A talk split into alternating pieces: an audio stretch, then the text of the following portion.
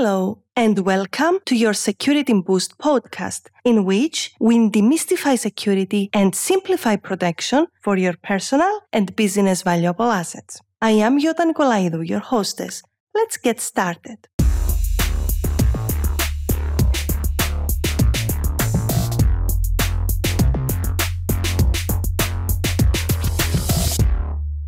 Hey there. I hope you're having a fantastic day and thank you so much for tuning in. So today we are going to talk about prominent changes in the trajectory of the cybersecurity space, part 2. In the previous episode, we have covered 6 of the 12 prominent changes in the trajectory of the cybersecurity space. Today, we will continue with the remaining 6 because those changes are your compass for the right approach to your personal, professional, and even national protection. Change number 7. Shift on the attack surface ground. For the majority of people, cyber attacks were only taking place at the software level realm. Yet, the last 2 years have proven without any doubt that today's attacks have expanded to the hardware level with backdoors. Attacks have become more unpredictable with 0 days and way more deceptive in combination with social engineering.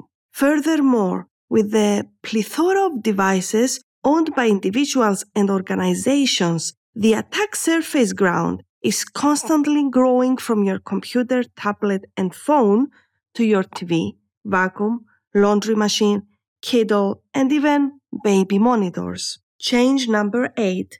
Shift on skills for the perpetrator and the protector. In the past, it was a matter of skill set in terms of performing an attack. The cybercriminal needed technical skills to perform an attack. However, today, due to the leaked CIA and NSA tools and the plug-and-play tools elite hackers have set up on the web using illegal marketplaces, the only skills perpetrators need is the ability to access the dark web, a fairly low dollar credit, and the IQ necessary to follow basic instructions like click here and connect there. Everyone has the ability to hack systems. The focus of protection in the past was on systems, meaning that one of the most important technical skills were network and internet security, setting up firewalls, installing and updating antiviruses, and monitoring through network monitor systems.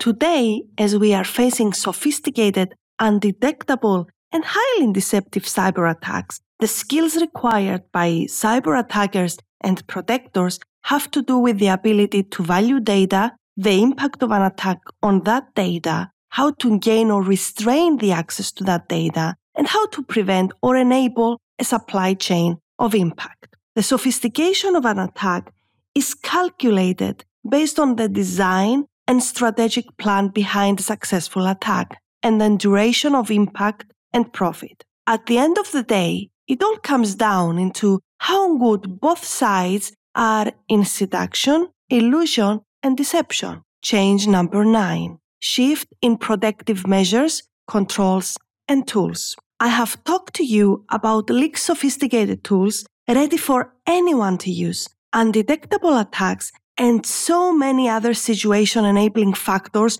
of a new approach and methodology of attacks. That means that the tools that we have in our current arsenal of protection are not enough to help us defend against the new challenges of time. In the past, you needed an antivirus and a firewall. Now, those are only good for known attacks. 0 days, backdoors, and today's most common attacks require skills which can be obtained only through specific training and strategic planning. Change number 10. Change in focus. In the past, cybercriminals were focusing on how to penetrate systems and they had to discover vulnerabilities in them. Today, all these are available at any time. The only thing they need is an opportunity to get the victim to trigger it, and that is all achieved by examining and exploring human behavior and psychology. Again, it all comes down to seduction, illusion, and deception. Thus, security is human-centric. And we have moved from vulnerable systems to vulnerable behavior. Change number 11.